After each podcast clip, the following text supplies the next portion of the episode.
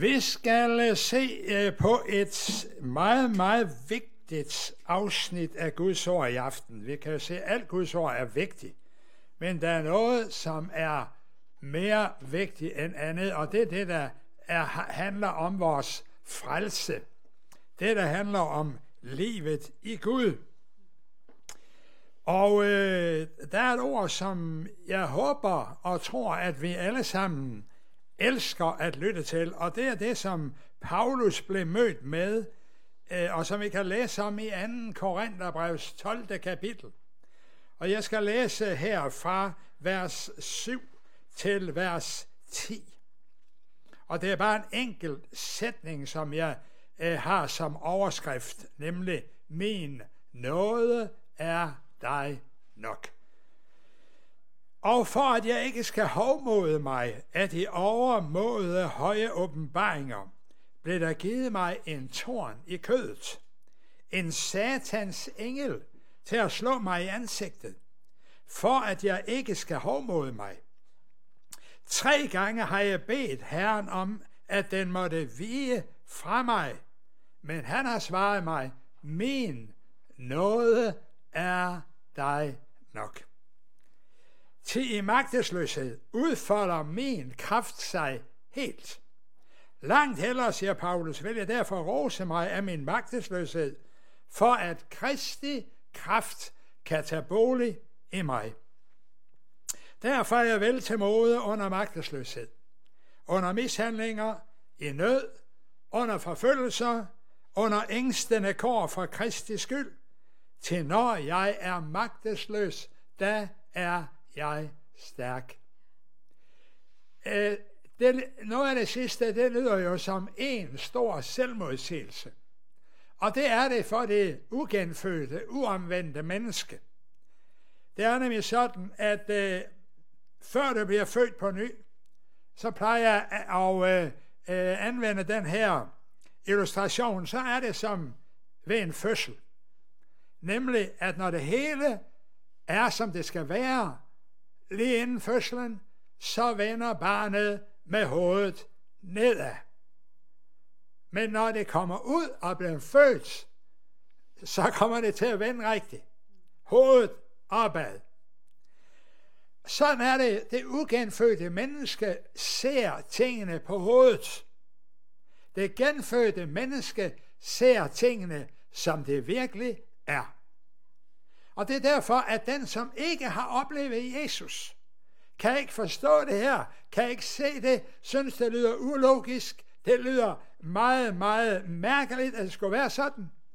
Og jeg har her nogle af de seneste fredage haft nogle meget gode og interessante samtaler med muslimer, som netop står med dette dilemma. De forstår ikke evangeliet. De, de synes, det lyder selvmodsigende og ulogisk, at Gud skulle sende sin søn for at dø for mennesker, som egentlig havde gjort Gud imod. Men det er sådan, det er. Og det øjeblik, vi omvender os og tager imod evangeliet, så er det, som det står, så tager sløret væk, og vi ser sagens rette sammenhæng, nemlig at Jesus døde for vores sønder og gav os muligheder for et evigt liv sammen med Gud. Tilbage til dette, min nåde er dig nok.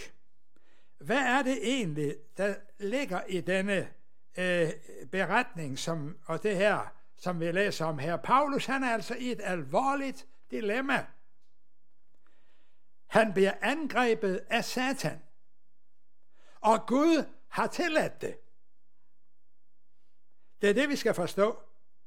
Gud har tilladt det, fordi Gud har et overordnet mål med det. Det er, at Paulus skal blive bevaret i en ydmyg stilling, således at han ikke bliver stolt, hovmodig og tager æren for det, som Gud har åbenbaret for ham ved den hellige hånd. Det var jo nogle voldsomme åbenbaringer, Paulus fik. Ingen havde set den nye pagt på den måde, som Paulus udlagde den. Ingen havde forstået den dybere mening med, hvad der skete på korset, før Paulus fik det åbenbart. Han fik til og med åbenbart, hvad der skete i den sidste nadver, selvom han ikke var til stede. Så så han det i detaljer, og han så den overordnede og den dybere betydning af nadveren og den nye pagt. Men han havde denne kamp med djævelen. Og øh, det minder jo lidt om det, som Job var udsat for i det gamle testamente. Hvor Satan fik lov til at, at, at prøve Job og øh, give ham den ene store prøvelse efter den anden. Han mistede alle ting. Hvorefter Gud kommer. Og så giver han Job det tilbage og mere til end han havde mistet, fordi Job lærte lektien, som Gud ville tillade, han lærte. Nu giver Gud Satan igen en mulighed for at røre ved en af Guds øh, mest betydningsfulde tjenere, der nogensinde har levet, nemlig Paulus. Og Paulus han er jo klar over, hvad der foregår. Det var Job jo ikke. Job vidste ikke om baggrunden for det. Det øh, kan vi læse senere. Men Paulus vidste hvorfor, at han blev udsat for denne prøvelse. Det var fordi, han ikke skulle blive hårdmodig. Og når han får budskabet, at min nåde er dig nok, så tror jeg, at vi ligesom har fået nogle ting sat på plads, nemlig hvor i bestod denne tårn i kødet. Disse sataniske angreb. Det var ikke og det føler mig overbevist om, det var ikke hans læmelige svagheder. Det var ikke sygdom, der var tale om, for så havde Gud jo talt om helbredelse. Ja, nu taler han om, min nåde er der nok. Og det fortæller mig, som det har gjort med mange andre, at det satan angreb Paulus for, det var det, han havde gjort imod de kristne, før han blev frelst. Paulus vidste det godt. Paulus han nævner det jo selv flere gange. Jeg var den største af alle syndere. Jeg er den ringeste af alle apostlene. Der er ingen, der har været værre end mig, men når Gud forbarmede sig over mig, så er der håb for alle mennesker. Der var en, jeg så, der skrev på Facebook her forleden dag, og jeg, jeg tænkte, kære lille ven, du har vist ikke forstået så meget. Han skrev sådan her, vi skal give djævlen en på frakken. Aløjsa.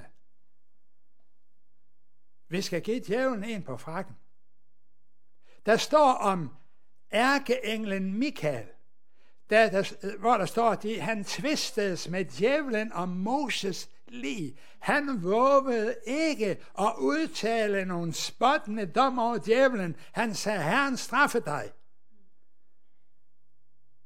Og så vælger jeg at tro, at ham, som har skrevet det her, en kristen bror, han har gjort det i uvidenhed. Men lad mig fortælle dig en ting. Djævelen er ikke til at spøge med. Det er alvorligt med djævelen. Han er en modstander, som er ihærdig, og vi skal ikke undervurdere ham og tænke, at vi kan give ham en på frakken, og så skal vi nok ordne det, for vi er stærkere end ham. Hør nu, hvis du skal kæmpe mod djævlen, og det er en del af mit budskab, alene, så lider du nederlag. Så bliver det dig, der får en på frakken.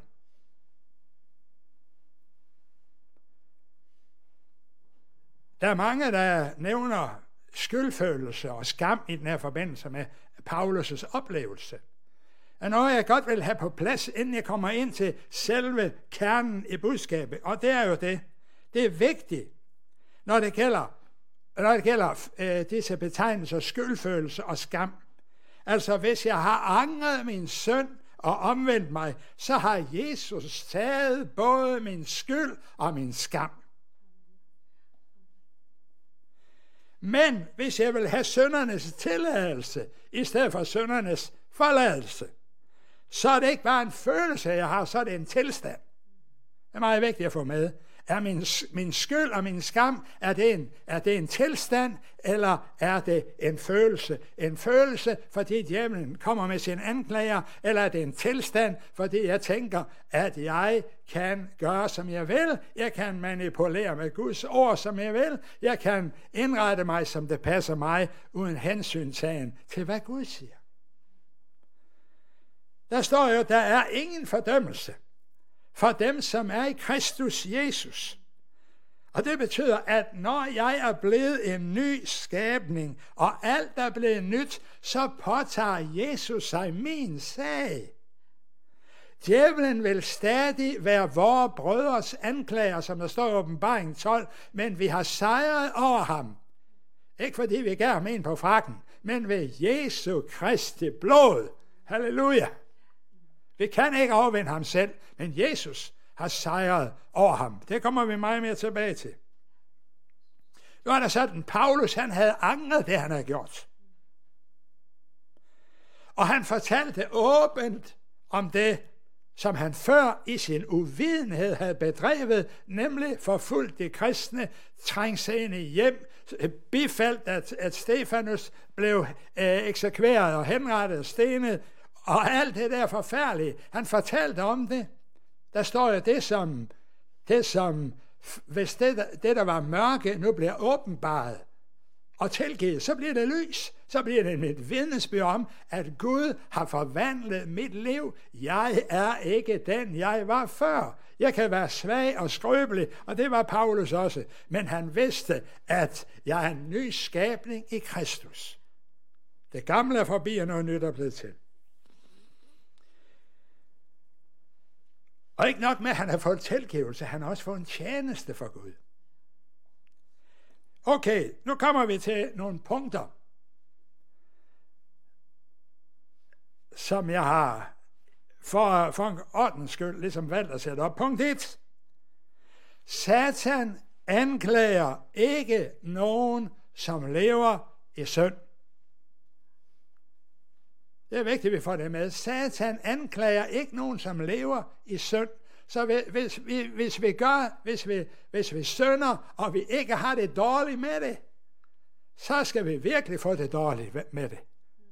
Jeg håber, du forstår, hvad jeg mener. Fordi så er der noget, der er galt. Hvis jeg begår en synd, og har det dårligt med det, og siger, Gud tilgiv mig, det skulle jeg aldrig have gjort, så viser det, at Jesus bor ved troen i mit hjerte. Jeg har fået den hellige ånd i mit indre, som overbeviser mig og hjælper mig til at komme videre. Satan anklager ikke nogen, som lever i synd. Hvorfor det? Fordi han ønsker at holde dem fangne i synden.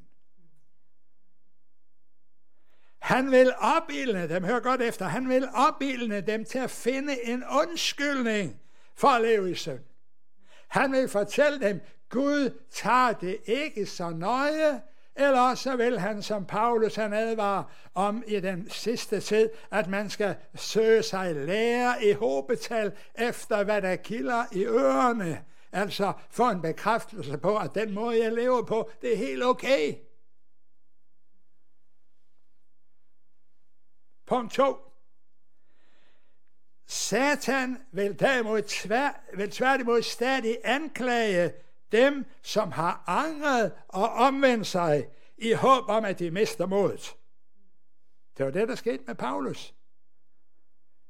Men du ved, Satan han vidste ikke, at faktisk gravede han sin egen grav i overført betydning. Han forsøgte at ødelægge noget for Paulus, men det blev til, at Paulus ødelagde så meget mere for djævlen fordi Paulus blev bevaret i en ydmyg stilling. Hvis Paulus var blevet hovmodig, så havde djævelen for alvor haft en mulighed for at komme ind i hans liv. Hovmod går forud for fald, men fordi Paulus blev bevaret i en ydmyg stilling og vandrede i lyset, så havde han kontinuerlig sejr.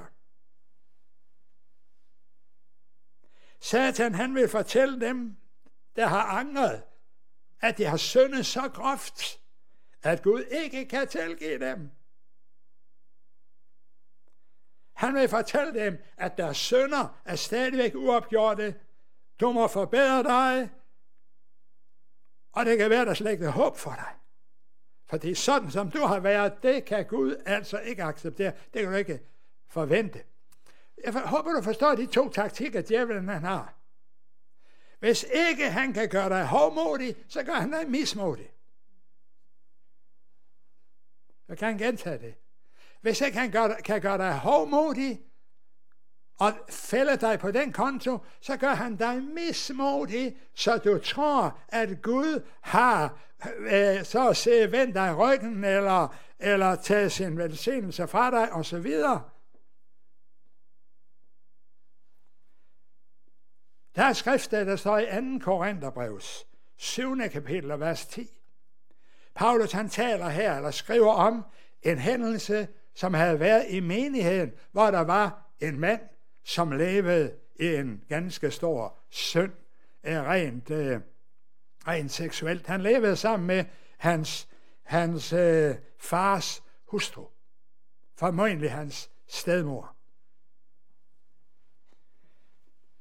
Men så taler Paulus til menigheden og fortæller dem, sørg for, at han bliver klar over, at det her, han gør, det er synd, så han kan omvende sig. Og det, der skete, Gud skal takke og lov, det var, at manden, han omvendte sig. Og derfor er det så vigtigt, at vi forkynder et budskab om omvendelse, for det så bliver mennesker stillet på valg, og dem, der omvender sig, de finder noget for Gud. Han omvendte sig. Og så skriver Paulus til dem her, nu skal I tilgive ham. Nu skal I ikke blive ved med at bebrejde ham, eller, eller, eller råde op i hans fortid. I skal tilgive ham, fordi manden har angret, han har omvendt sig, han har taget afstand fra det. Han har virkelig øh, forstået, hvad der var sandt, og hvad der var løgn. Hør her, hvad Paulus skriver. Til bedrøvelse efter Guds sind virker omvendelse til frelse, som ikke fortrydes. Men bedrøvelse, verdens bedrøvelse, virker død. Så er det spørgsmål, vi står med. Hvad er bedrøvelse efter Guds sind? Det er jo, jeg er ked af min søn. Jeg fortryder min søn. Jeg angrer den, jeg bekender den. Jeg beder Gud om hjælp. Det virker omvendelse til en frelse, som ikke fortrydes. Men verdens bedrøvelse, hvad er så det, som virker død? Verdens bedrøvelse, det er jo, at jeg er ikke ked af, at jeg har gjort noget galt. Jeg er bare ked af, at der er nogen, der synes, det er forkert, at jeg har gjort noget galt. Jeg kan forklare det sådan, at det er til at forstå bedrøvelse efter verdens efter verdens bedrøvelse, det er jo, at jeg er ked af, at jeg er blevet opdaget.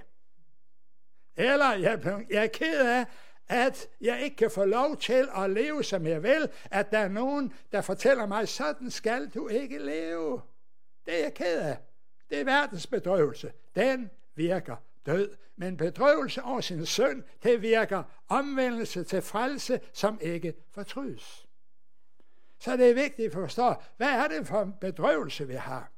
I dag er der masser af mennesker, masser af kristne, som er både bedrøvet og fortørnet over, at man fortæller, at det der, det er synd. Jamen, det kan du ikke tillade dig. Du skal jo være kærlig. Det er jo kærlighed, det er at fortælle, at du må omvende dig. Ellers går det galt. Det er kærlighed. Det er ikke kærlighed at holde sin mund det er egen kærlighed. Så er det, fordi jeg ikke vil have nogen konflikter. Jeg vil ikke, jeg vil ikke ende op i noget, hvor jeg bliver upopulær. Men kære venner, vi er sat til at hjælpe mennesker. Og hvis ikke Paulus havde hørt budskabet, og hvis ikke han var blevet konfronteret med sin synd, så havde han aldrig oplevet den frelse, og han havde aldrig kunne skrive disse vidunderlige breve, og vi havde aldrig haft dette vidunderlige budskab og glæde os over. Punkt 3. Satans angreb var et tegn på, at Paulus var farlig for fjenden, og at han måtte sættes ud af spillet. Nogle gange så tænker vi ligesom ved os selv, vi, vi, vi bryder os ikke om at have, have, have, det, have problemer, vel? Vi vil helst have, det går godt, og vi har ingen vanskeligheder. Alle kan lide os, og der er medvind på cykelstien, og solskin i sommerferien, og det hele, det går derud af. Vi har ingen modstandere. Alle synes, vi er nogle dejlige, herlige, behagelige mennesker. Men forstår der en ting? hvis vi virkelig er vandrer med Gud, så vil djævlen have os af et intenst hjerte, og han vil ikke spare sig selv i forsøg på at få slået ud af kurs, fordi han ved, at dem, som vandrer i lyset, de er farlige for ham. Så Paulus blev klar over det her. Gud har tilladt det her. For Gud har tilladt det med et formål. Og djævlen, som tænkte, nu skal jeg knække Paulus, han endte med at måtte se i øjnene, at Paulus blev en, som virkelig, øh, kan vi sige, han ribbede fjendens territorium for sjæle i tusindtal. Fordi han forblev ydmyg.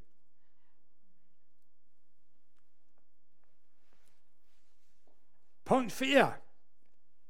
Jeg håber dog, at det her, det, skal vi se, det er lidt mere positivt. Punkt 4, hvad, hvad, hvad, hvad, er der, hvad ligger der i det? Vi skal være klar over, at det her det er en kamp. Der er en kamp imellem Satan og imellem djævelen. Paulus han står midt imellem. Og så tænkte jeg på den her sang, som øh, jeg kan huske, vores søn Dennis han sendte melodi til en vidunderlig tekst på et tidspunkt. Overlad dette til mig. Jeg vil gerne leve hele hjertet for Gud, og jeg føler bare, at jeg, jeg, jeg, jeg svægter ind imellem, og så kommer det sidst. Overlad dette til mig, siger Jesus. Og jeg vil gerne blive en virkelig stridsmand i bønden, og, og jeg føler bare ind imellem, så overmander søvnen og så videre. Og så kommer dette. Overlad dette til mig. Og jeg vil gerne bære frugt for himlen og virkelig være en kristen, som sætter spor i min samtid og er et vidnesbyrd om ham. Og jeg føler, jeg får det ikke til. Og så kommer dette vidunderlige budskab. Overlad dette til mig. Halleluja. Og det er det, der er essensen i det Gud siger til Paulus her. Uanset hvor meget Satan anklager og bebrejder, og beskylder dig for og fortæller dig det, du har gjort, og ruller hele filmladet op med hele din fortid, så skal du vide en ting. Det er under blodet. Jeg har ordnet med det. Jeg har udslettet det. Jeg har betalt for det. Så Paulus overlad dette til mig. Når Satan kommer næste gang. Nu har du bedt tre gange. Jeg har sagt, jeg tror, han har bedt mange flere gange. Men tre gange, har han virkelig bedt intenst og tænkt, nu kan det være nok, nu skal han have en på frakken. Undskyld, jeg bruger det udtryk. Men nu skal jeg virkelig, nu skal han altså virkelig fjerne sig for alvor. Så sker der ingenting.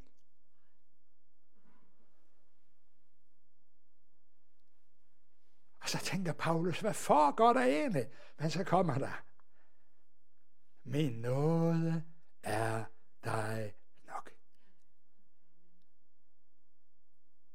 Og hvad ligger der i dette? Disse få, men vidunderlige ord. I dem ligger der faktisk. Der står i Romerne, det 8. kapitel. Et af det senere vers. Hvem er den, som fordømmer? Gud er den, som retfærdiger. Halleluja. Gud er den, som retfærdiger. Du står her midt imellem. Der er en, der anklager dig på den ene side, bebrejder dig, forsøger for dig ud af kurs. På den anden side, så står der en her, som siger, han, hun er retfærdig på grund af deres tro på Jesus Kristus og det fuldbragte værk på Golgata. Punktum. I Efeserbrevet, det 6. kapitel, så opfordres vi til at tage Guds fulde rustning på, og så står der, så stå fast efter at have overvundet alt. Den svenske bibel står fast, behold feltet, behold, behold området, efter overvundet alt. Ved du, hvad der ligger i det? Der ligger i det, vi går ind i den sejr, Jesus har vundet på korset. Vi placerer vores fødder trosmæssigt stærkt og effektivt i det fuldbragte værk på det blodbestængte område, og der bliver vi stående, og når vi gør det, så har vi en sejr, som Jesus har vundet. Vi behøver ikke at slås. Der er alt for mange kristne, som bliver så optaget med djævlen og dæmoner og alt muligt. Kære venner, der er mange, der er dæmonbesat. Men vi som kristne, vi er ikke dæmonbesat. Vi som er født på ny, vi har Jesus herinde og Helligånden herinde, og der er ikke en dæmon, der har lyst til at være en af dem. Det bliver ligesom den lille pige, jeg har fortalt om flere gange. En dejlig søndagsskolehistorie, som, en, som får besøg af djævlen en dag. Og han banker på døren, og, og så er hun klar over, hun føler ligesom, hun er klar over, hvem det er, der, der banker på. Og så siger hun, Jesus, kan du ikke lige lukke op? Og, når Jesus, og så fortæller historien, Jesus han lukker op, og når djævlen ser ham, så løber han alt, hvad remmer og tøj kan holde. Ham har han ingen lyst til at blive konfronteret med. Ham har han oplevet en gang på Golgatas kors, hvor han sejrede over ham i kraft af det udgyldte blod. Så lad være med at kæmpe en kamp, som allerede er udkæmpet og vundet. Overlad dette til mig, siger Jesus. Du som slider, du som forsøger at kæmpe, du som er en ærlig, oprigtig, gudfrygtig kristen, som vandrer i lyset, som ikke forsøger at undskylde din tilkortkommenhed osv. Hør dette stærke, vidunderlige budskab. Overlad kampen til ham, som har sejret for dig. Halleluja.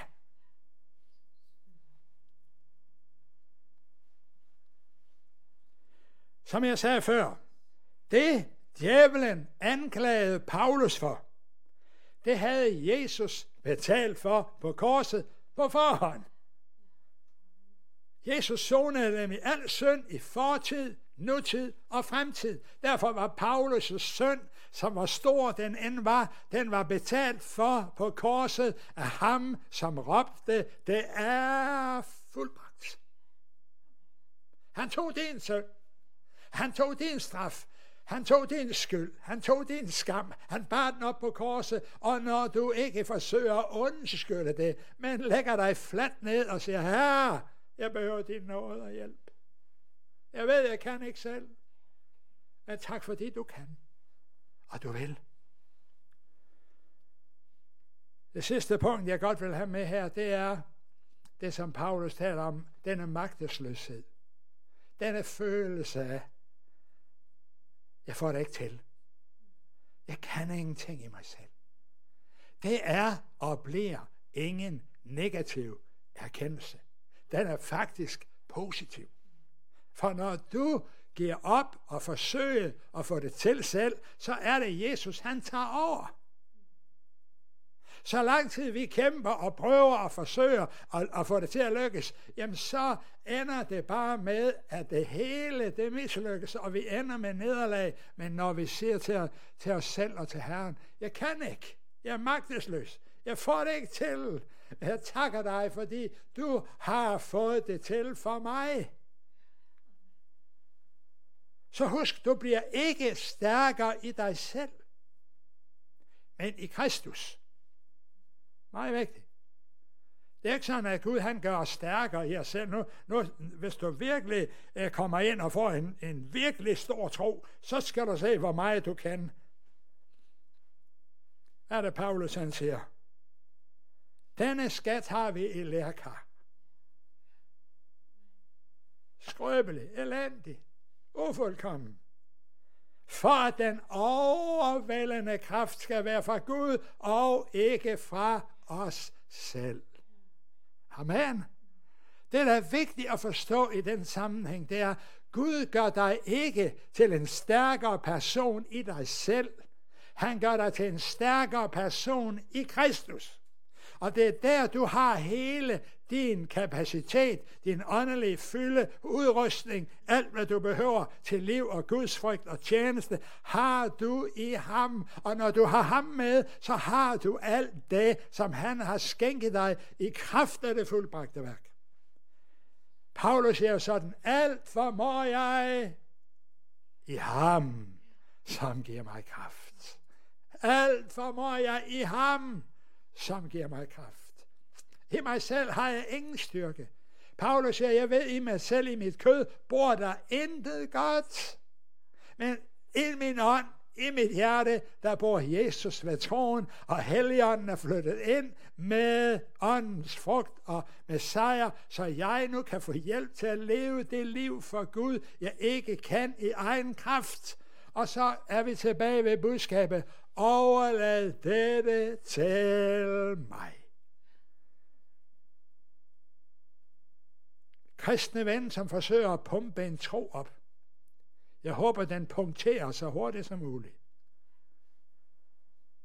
Vores tro skal ikke pumpes op, den skal bygges op. Det tager tid. Det er ikke nok at citere en masse skriftsteder og så stå på det, og virkelig krampagtigt stå på Guds ord. Det er jo ikke det, det handler om. Det handler om at hvile i det, Jesus gjorde på korset, og regne med, at han tager, dig, tager sig af din sag. Så når djævlen kommer og forsøger at, at få dig ned med nakken, så hører du dette fra Jesus. Overlad dette til mig. Tro ikke, at du kan en hel masse af dig selv.